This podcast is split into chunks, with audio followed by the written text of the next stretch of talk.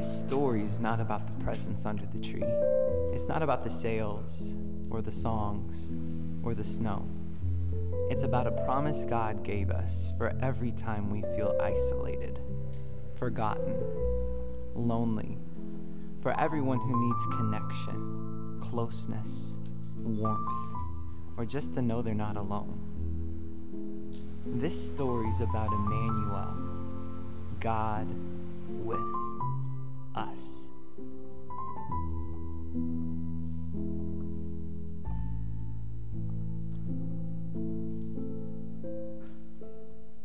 I've recently been um, hanging out, and it's been fun even during the holiday season, but I recently hanging out with our middle schoolers on Tuesday nights. Um, it was, it, uh, it had been something for me that early on when we planted Christ the King Sudden Valley 10 years ago ish, uh, I made the decision to not do youth ministry right off the bat. Uh, if you don't know my history, I was a youth pastor. I w- came to know Christ through Young Life, which is a high school youth ministry, and then I became a Young Life leader, and then I became a youth pastor at a church across town. And, and I knew going into planting this church from, I think it was three couples and us around our dining room table at first, and then it grew to 10, and then it, mom's group that kind of grew. But I knew that if I started a youth ministry right off the bat, that that's where I would focus. That would be in my wheelhouse, and I would be just dead on making that work, and I would neglect other things. And so, for a while, we didn't really have a youth, and now our youth have grown up and are active in numerous ministries all, all across uh, town. But uh, just as of recently, I started hanging out with uh, some of our middle schoolers on Tuesday nights uh, in at CTK United, which is a United youth group we have, and um, hanging out with the leaders there. And I tell you what, even with having middle schoolers and high schoolers in my house, and even with having direct exposure on a weekly basis with a large group of middle schoolers, uh, and being directly exposed to that middle school life, the creative, chaotic, crazy kids that they are, I'm nowhere near understanding the way that they work. Um, it's true, the way that their mind works. But one thing I have recognized with these middle schoolers is how much they love just being with each other. It really doesn't even matter what they're doing or what they're a part of or the games that they're playing, whether it's cool or not or whatever. Like they just like being together. I mean, high schoolers like that as well, but they have some independence that they're growing into. But these middle schoolers really just love being with each other. And the last couple weeks, we've taken to and I say this lightly, we've taken to kidnapping kids. We haven't actually been kidnapping them.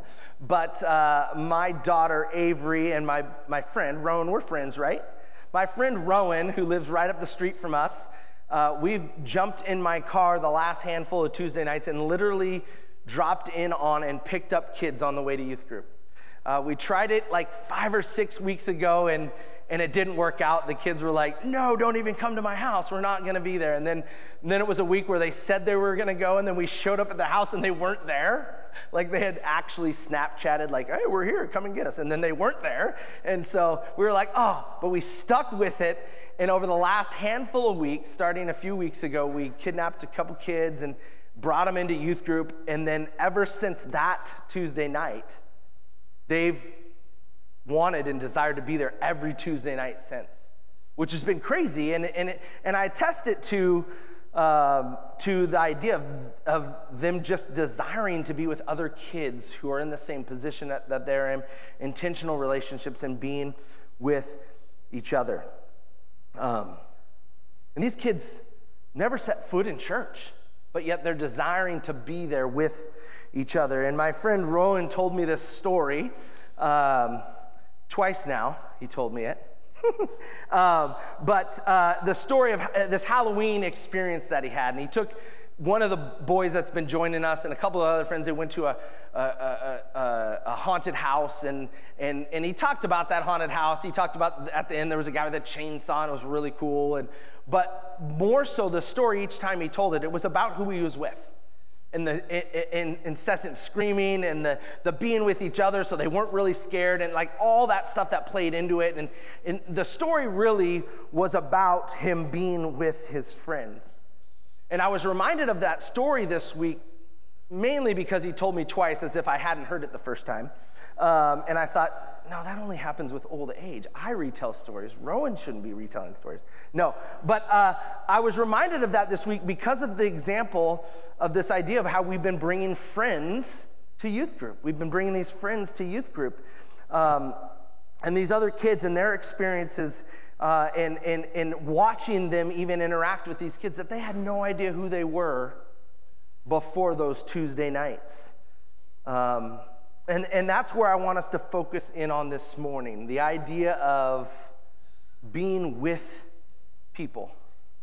You, you know, your people that you, uh, you know, I call it your sphere of influence, the people that surround you in your life, the people you work with, the people you hang out with, the people you share a household with, um, and experiencing this, and this being church, or this being life, or this being work, or whatever the this is, that you experience this together because uh, it's universal across the board that hanging out with people isn't always easy, right?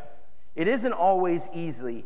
Uh, and, and, across the board, whether it's adults or, uh, or, or, children, middle schoolers, high schoolers, or even like little or toddlers, uh, the biggest problem with being with people is people, right?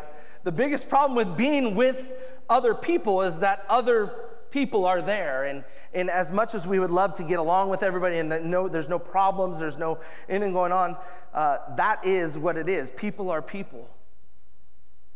And I would tell you the biggest problem with the church today is people. Okay, good. I just want to make sure you're following me here because we, we, we desire things that we don't necessarily act out all the time, or we desire even deep personal relationships that we don't act on all the time. And, and sometimes people just get in the way. And so, um, what I want to start briefly with is enter, entering into the last two weeks and what we talked about in this series that will lead us into this idea of being God displaying withness, God displaying being with us through people, right?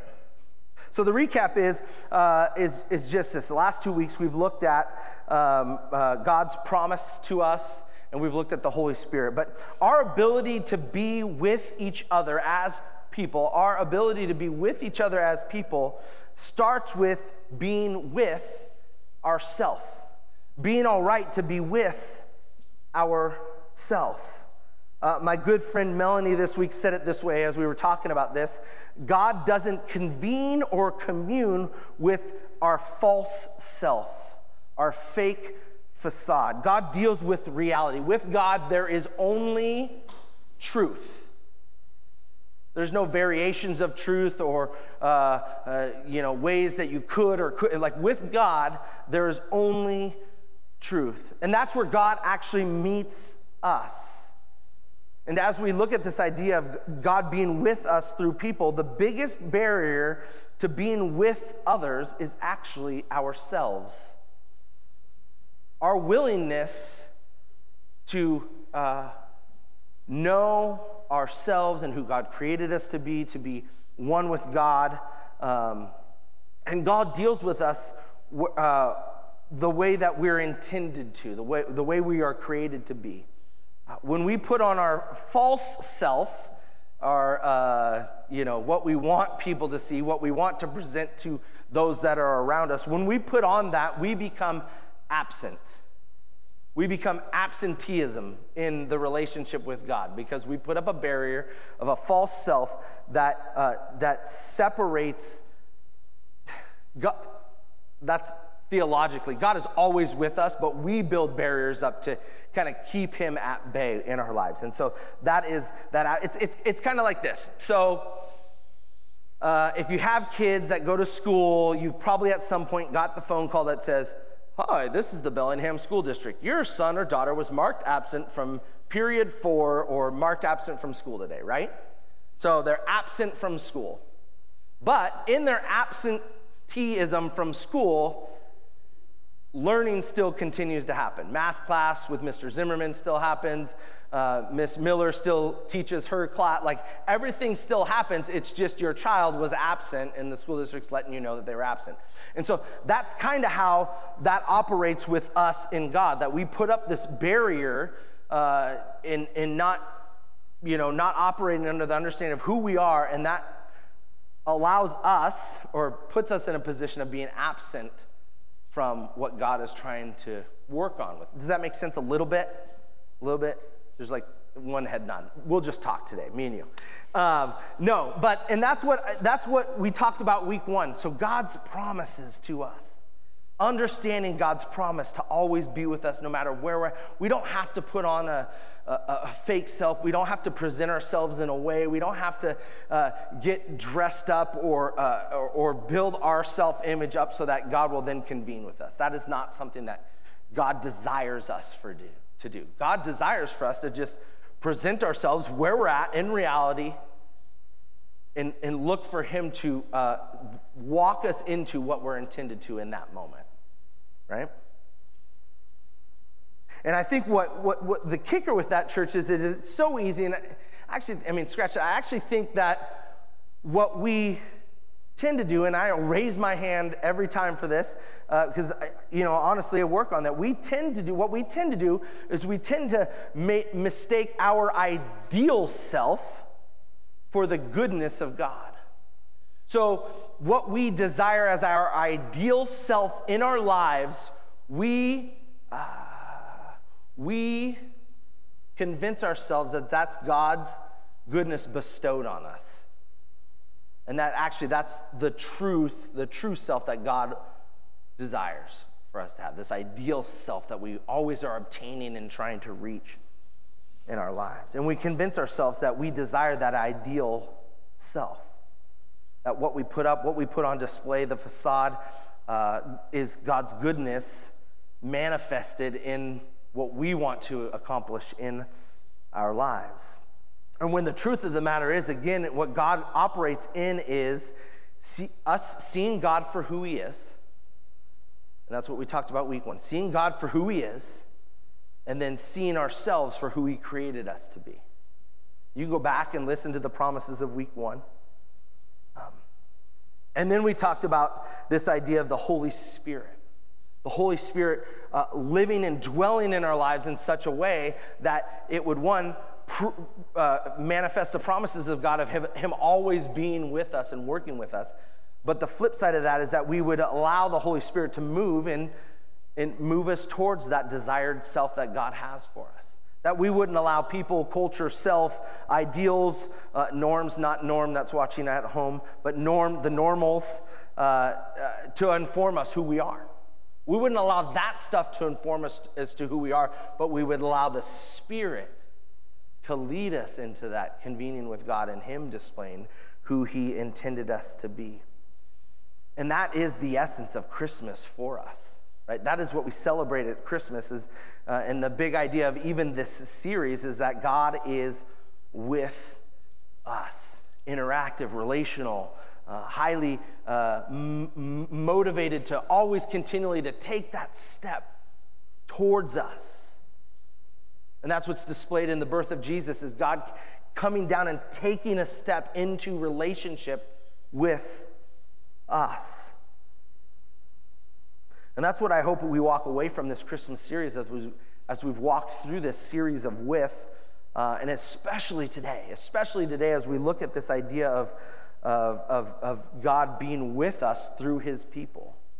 And, and today, that's the therefore. If there's ever a therefore in the Bible, like if you're reading scripture, a lot in the, uh, in the Gospels, it'll say therefore, and then it will say you have to go back and read what's the therefore. So the therefore us today is that God displays his withness with us through his people.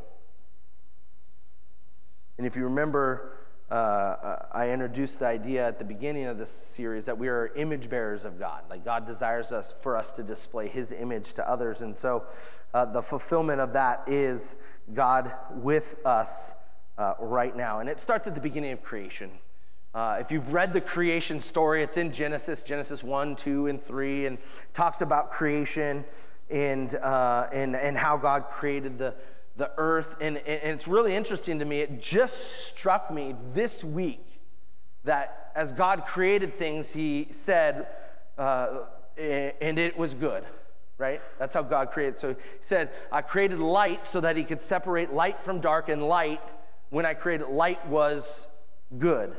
And then it said uh, he created sky and the water and then the ground, and, and it talked about you know the creation of plants and all that kind of stuff. And it said, and that was good. And then it said uh, he created the creatures of the sea and the winged animals that flew, and, and, and they were good. But we get just past creation, and in Genesis, God actually says something's not good. It's the first not good that God introduces in the Bible. I mean, he's talked about darkness, and he hasn't really alluded to darkness being the darkness that we see as like bad and but but the first not good is in Genesis 2:18. It says, "The Lord God said, it is not good for man to be alone." He says, I will make a helper suitable for him. So God's creating everything. He's creating the, the, the light and the darkness, the ground, the water, the creatures, and everything. And then He creates us, man, and He says, you know what? It's not good for man to be alone. And so it's in the very beginning of Scripture that God actually says, it is my design for you to not be alone. And then all throughout Scripture, we get to see God's design for us being in relationship with Him, in relationship with each other. And as He establishes and builds the church, as, as even in the Old Testament, as God's people are led through things like they're together and they unite at times and they, they travel together. Like it, all throughout Scripture, it's the story of us being with, with each other and with God and with creation. It's God's design for us. And, and I would say, even throughout Scripture, it's not just as this verse in Genesis might read, I'll create a helper. It's not just to help or aid. I mean, it's literally to be in relationship with each other, in relationship with God. And that's all throughout Scripture. And uh, one of the greatest examples I stumbled upon a couple weeks ago is in John's account. And so the Gospels, Matthew, Mark, Luke, and John, are the gospel stories of Jesus' life uh, here on earth, his ministry as he walked the streets and, and ministered to the disciples as well as to the outskirts of people and to the religious people. Like, those are the stories of he, him being with a bunch of different kinds of people and how he would interact. But in John's account, uh, they would gather, and if you're watching online, I forgot to mention you'll want to get some sort of communion elements. Uh, you know, whether that's uh, you know root beer and a saltine or water and uh, a piece of bread. We're going to take communion here, but in John's account, uh, they're they're gathered in the upper room and they're going to have a meal together. And today we've set the table for a communion meal that we'll have. Uh, in a real fun way later on in the service, but they've gathered around this upper table. And this is the point where you've probably heard it said before where Jesus broke the bread and said, This is my body. Jesus poured the wine out and said, This is my blood. And, but, but just before this happens, just before that took place, Jesus did the ultimate, what I consider some of the ultimate with examples that are written in Scripture, encouragements for us to be in relationship with each other and to interact with each other. He, uh, as the disciples were sitting around the table, and at that time it wasn't like today where, you know, uh, our shoes get dirty, we set them out in the garage and we wash them off, and, we, and, then, we, and then we're fine with that, or we don't wash them off and we just leave them in the garage, we wear them to and from. But like at that time they were wearing sandals or they weren't wearing shoes at all, and, and, and Jesus had gathered all the disciples around the table, and he did that moment in Scripture where maybe you've been a part of an awkward church moment where you had to wash somebody's feet, but, but Jesus in that moment washes each one of the disciples' feet. Like the dirtiest job. Like that was actually meant for like the servant, the lowest of the house. But, but Jesus, in that moment, he washes his disciples' feet. And that in itself is crazy. I don't know if you've ever had the opportunity to wash somebody's feet. I've been a part of some really crazy submissive to leadership stuff where, you know, somebody's like, uh, "Will you forgive me?" And in my forgiven, in you forgiving me, I'm going to wash your feet. Like, whoa, that was powerful. And then I've been a part of stuff we've done as a church where dads wash the feet of their kids or moms wash the, and those are kind of cool and fun and things to think about. But Jesus washes his disciples' feet. And what's amazing about this story is it's not only the act of washing his disciples' feet, because in and amongst the 12 that are gathered around the table is Judas and Peter, who just before that, Jesus says and predicts somebody's going to be- betray him.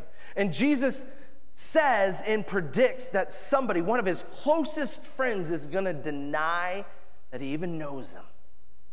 And Jesus knows that in this moment, and yet he still decides to wash Judas's feet and to wash Peter's feet, even though he knew that they weren't like Team Jesus at that moment. I mean, Peter was, and Judas, Judas was too.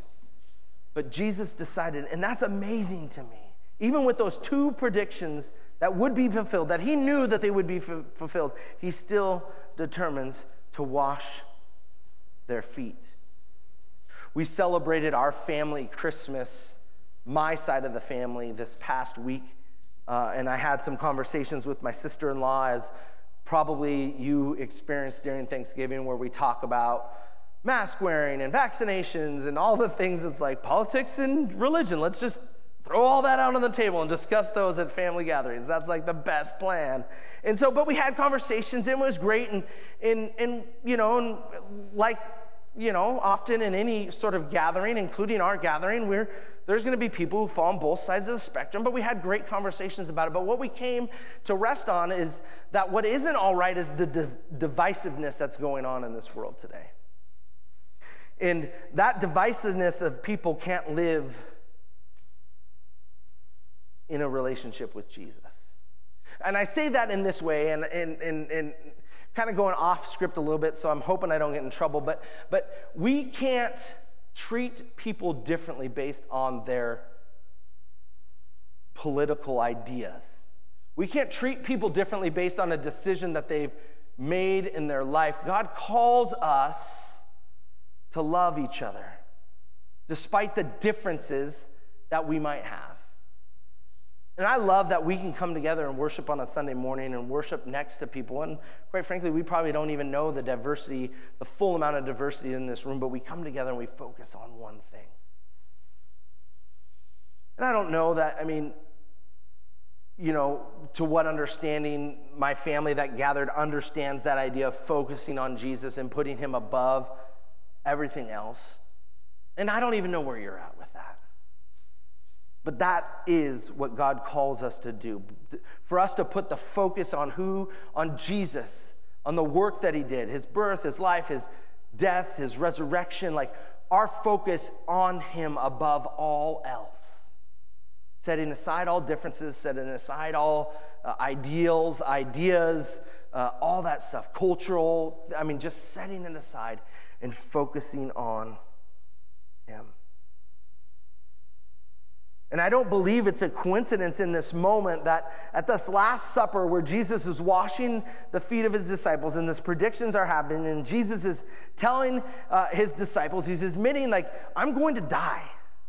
Like he, he admitted to it on their way in, he admitted to it that night earlier, like, and he, he like the disciples aren't really picking up on it, so, but he's continually telling them, I'm going to die. And so, what's, what's happening as Jesus' life before he takes on the cross for each one of us is, is coming to an end, uh, he's sharing the things that are of most importance. He wants to leave the disciples with these ideas. And I don't think it's, it's, it's a coincidence at all that there's betrayal and there's denial and there's differences that are in the room. I mean, Jesus gathered the most ragtag group of guys that are from far ends of the spectrum when it came to following him. And he's got them together in a room and he says this John 13, 34. A new command I give to you, a new command. Love one another as I have, and you've probably heard this verse like a hundred times. but maybe this time we'll adapt it. A new command I give to you love one another as I have loved you, so you must love one another. By this, everyone will know that you are my disciples if you love one another. And I don't know about you, love happens when you're with people. You can't be you can't be separate from people and still uh, like it's if you've always been i mean you can love people that you're not like in the same room with i get that but like unless you actually have entered into the withness with other people you can't love them and jesus is saying this is how this is how they're going to know and be there for each other we do we do that as a church we do that we do that actually really well as a small church I don't know if you've been a part of larger churches where, you know, there is programs built up to support each other and all that kind of stuff. But in, in, in, in the small church feeling, like people are in your, I don't know, for lack of a better term, people are in your business. But if we do it right, it's out of love and it's out of a focus on Christ that that comes from. For us and our family, we've been a part of this. I remember, you know, a couple different times in our in our walk over this last 10 years where we had Charlotte and Josiah, we were fostering two kids, and, and, and I remember Heather walking in my office. I've shared this story before, and she says, I'm done. Like, I'm done. I mean, they were rough kids. But without even saying anything to anybody, an army of people were led to come alongside of us and lead us through. And we kept, and Charlotte and Josiah lived with us for like a year, we blessed them, and we're still in tight relationship with them. And who knows if that would have been the case if at that point we felt like, oh, we just can't do this because we, we just can't. But an army of people came alongside of us. And if you've been around for more than three or four years, you know that I blew out my legs and I was in a wheelchair for like ever, forever. It was like 20 weeks, 18 weeks, I was in a wheelchair. I didn't come to church for multiple weeks. And we had meals every other night at our house, and we had people babysit me. like people literally babysat me. Um, that was fun. Uh, not really, but that was. But people like we do that. We do that for each other. Surgery or you know whatever you've got going on. Like we do that out of our care for each other and being with each other. And that's what that verse is saying. It's, and it's, it's incredibly personal as well. In order for us, it, it says there right there in Scripture, in order for people to know, how are they going to know? Nobody's going to know. Nobody's going to know. They're going to know. Have you heard this? This is pretty funny. How would they know? I don't know. How many of you TikTok? Do you know what a TikTok is?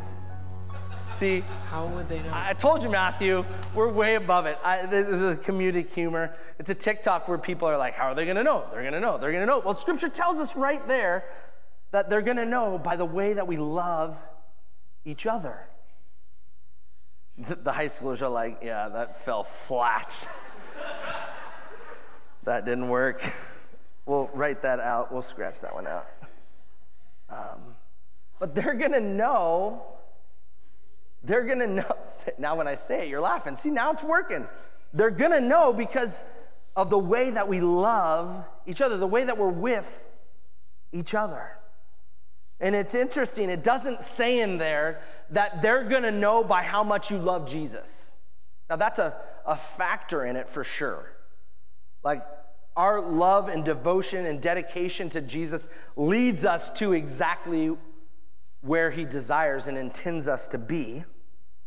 But it doesn't say in there, they're gonna know by how much you love me. No.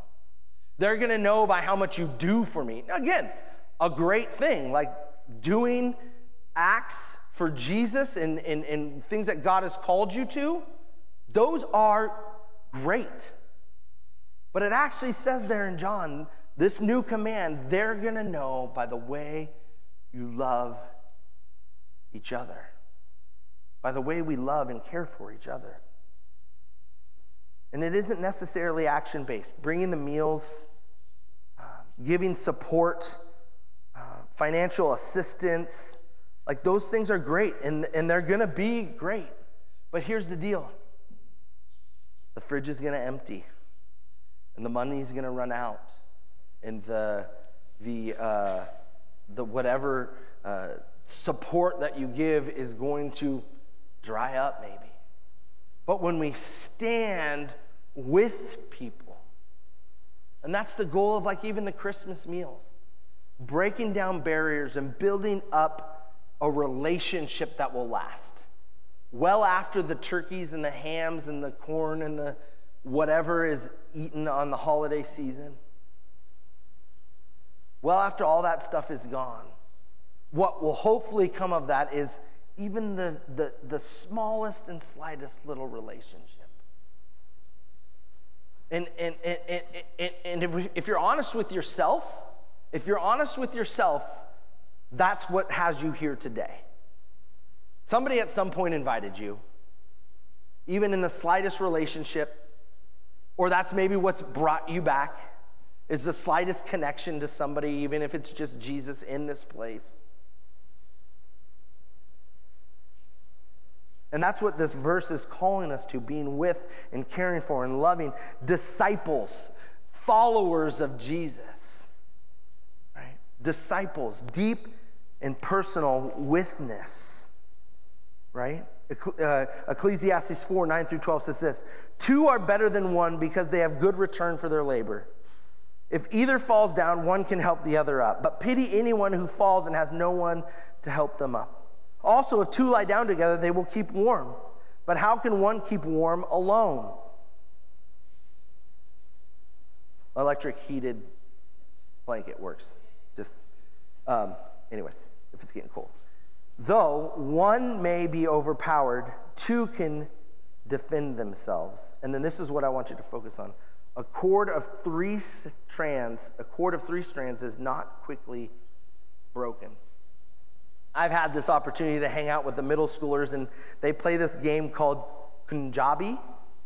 Kun, Kajabi, Kajabi. And there's these little, like, 12 inch strands of rope. And they're interwoven three pieces of rope. There's ties, knots on each end, and they're like, you know, they're like that long. And they literally, everybody grabs and they're in a circle and they pull each other as hard as they can around this room, try to get each other to either let go or hit this trash can that's in there. I mean, they're just, yeah, I mean, they're just middle schoolers. There's middle schoolers that are like my size there. And they're pulling each other. Why is that so funny? Jeez.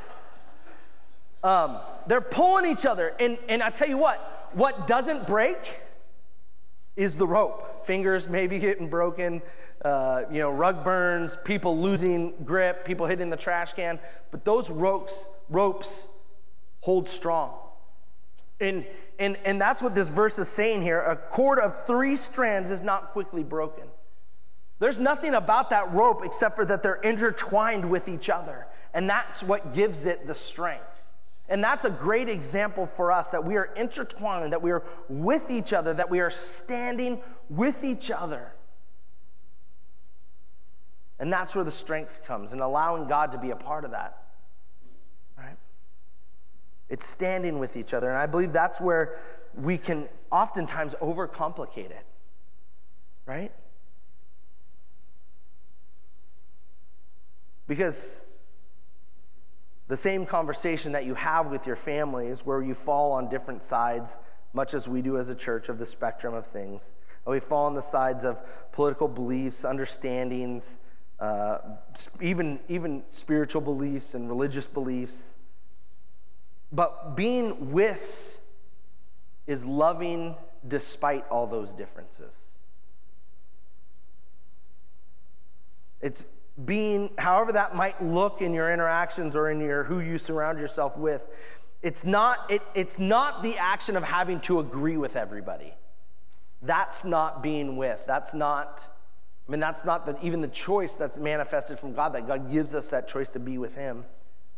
But it's not it being in agreement. And I think we overcomplicate it, be like, well, man, if I care for those people, they'll think I agree with them. No, that's not the case. The case is God calls you to love. God calls us to love. God calls us to be with, right? And in Hebrews, it's called the stirring up. It's called not neglecting to meet with each other. It's called encouraging one another with wherever we're at in life. And Jesus modeled that as he gathered all throughout his ministry, right? Jesus, like I said, Jesus gathered this very diverse group of 12 that was his closest friends. There was even diversity in the three that he kept it the closest, and there definitely was huge diversity in the thousands, but they focused in on what they called the way, the one way. And that was what Jesus was teaching, and that's where we need to focus.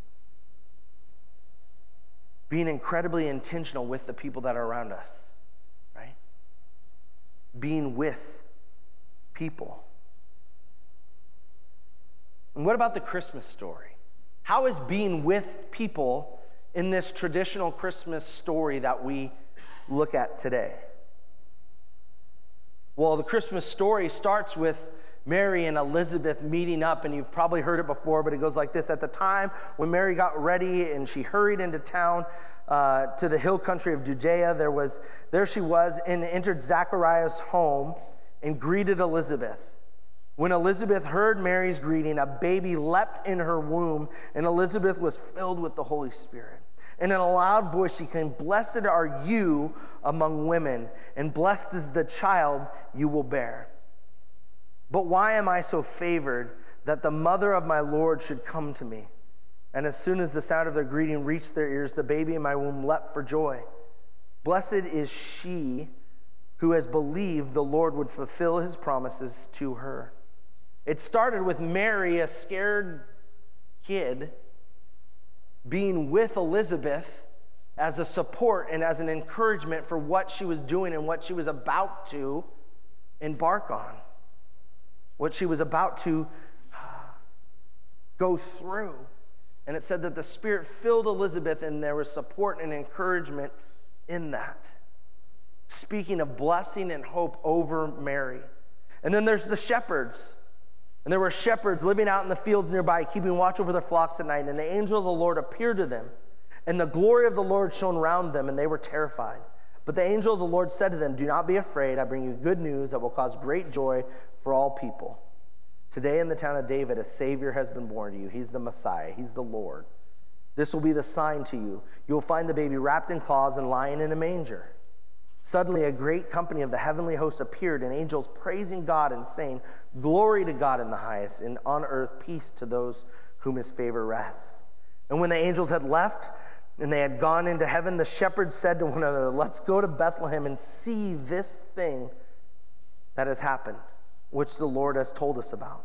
So they hurried off and found Mary and Joseph and the baby lying in the manger. They were filled with God's presence because they had to go and act on that. Because of that, they went out and acted on what was going on at that time. And they even brought confirmation to Mary and Joseph. The angel, the star appeared, and the angels appeared to us and said this about your child. And they were with and in relationship and speaking this affirmation in the presence. And, and actually, if we look at the shepherds, even, they were the first to testify. They were the first to testify about Jesus and who he was to the people. Right? Verses 17 and 18. They had seen him and they spread the word concerning what they had been told about this child. And all who heard it were amazed at what the shepherds had said to them that the shepherds, having experienced uh, a moment with God where God confirmed something, took it to Mary and Joseph, and then testified, We're the first to go out and testify this truth as to what was happening. And who were the shepherds? The lowliest, the, the, the, the, um, the servants, the lowest of society, the outcasts, the rejects. And God worked through them to bring about the first testifying of the Savior, the baby Jesus, the Savior of the world, God, God's moment of stepping into human relationship with us on earth, they were the first to testify this. And I don't know about you, but if we use that model of the shepherds, there are probably moments in your life where you felt incapable, where you felt unqualified, where you've uh, made too many mistakes to think that God wanted to use you, and surely He would rather work with somebody else. Maybe that's just the job of the pastor or the, the, the people in the ministries that are volunteering. But it's not because, like the shepherds, they had gathered together to do this and they went. We have that same call on our life. And as we, as a church, go out, that is what we do together encouraged with each other and by each other to testify to this great and glorious good news that we celebrate at Christmas. And here's the deal we don't have to have all the answers. Often that's one of the big that's ah, that's one of the biggest barriers I have. I know I don't have all the answers. And so, because of that, I often will shy away from even sharing my thoughts or sharing truth, right? We don't have to have all the answers. We don't have to epitomize that. We are incapable unless we just put up that fake facade that we have it all figured out and we operate from that mindset. We don't have to have all of our things together. That the truth is that it's God with us that makes even being with each other possible. We are people, and people are the big, biggest stumbling blocks to seeing and understanding God. But people who are with God, allowing God to work, then lead others to the reality of God. I've said it before that oftentimes what I talk on from the front is not the things that I have figured out. It's the, thing that, the things that God has laid on my heart to work through that I need to work through.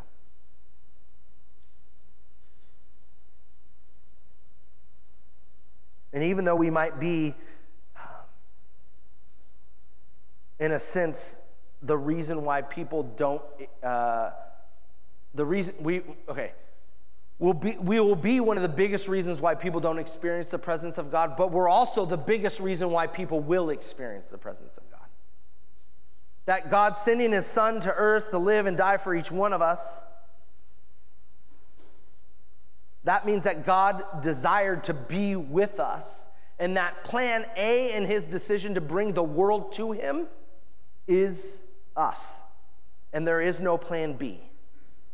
Through Christ, is through Christ and his people, his followers, the people that are following him, that is the plan for the world to come and hear about who Jesus was and is for everyone.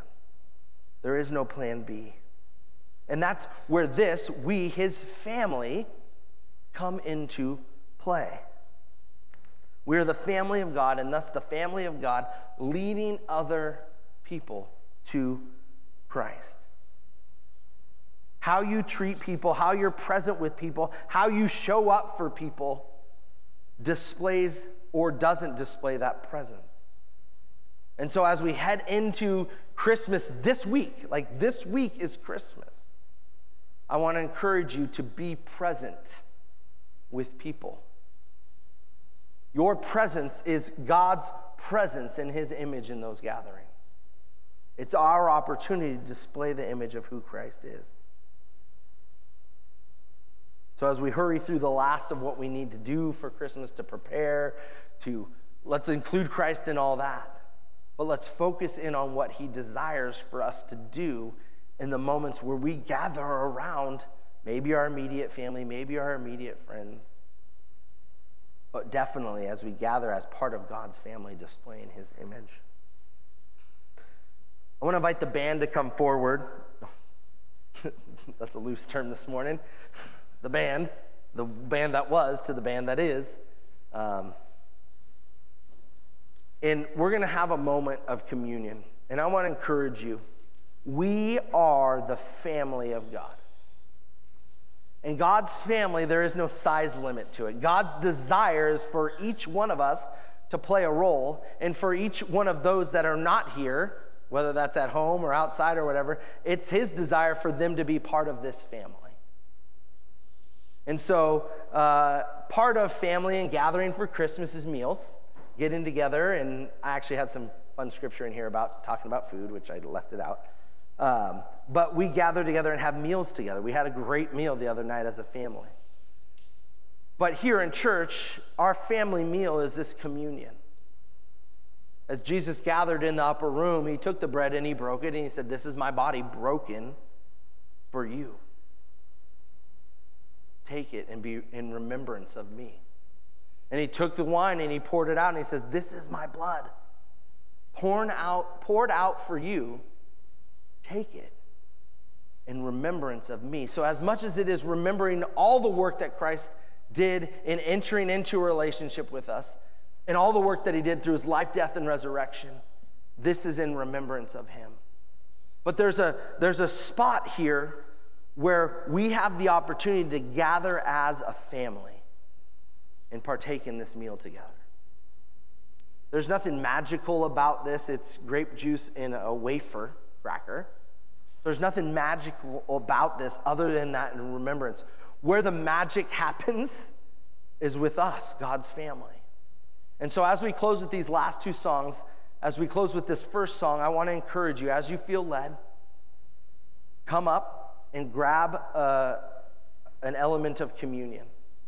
And I want to encourage you, as you feel comfortable, to just hang out around this table. And we'll sing the, the, the, the song that we're going to sing first. Um, and then we'll end with, uh, with a Christmas song that we probably all know. But as that first song plays, if you feel comfortable, just gather around the table. And as that second song plays, as you feel led, take the meal that we have in remembrance of Christ. And if you feel comfortable, hang out around the table and sing together in a family moment for us that we can focus on on this Christmas. If not, grab the element of communion and found, find some space on the outside. There's plenty of space in here for us and take it that way. But my vision for this and what God kind of laid on my heart is this idea of family together taking in this meal together.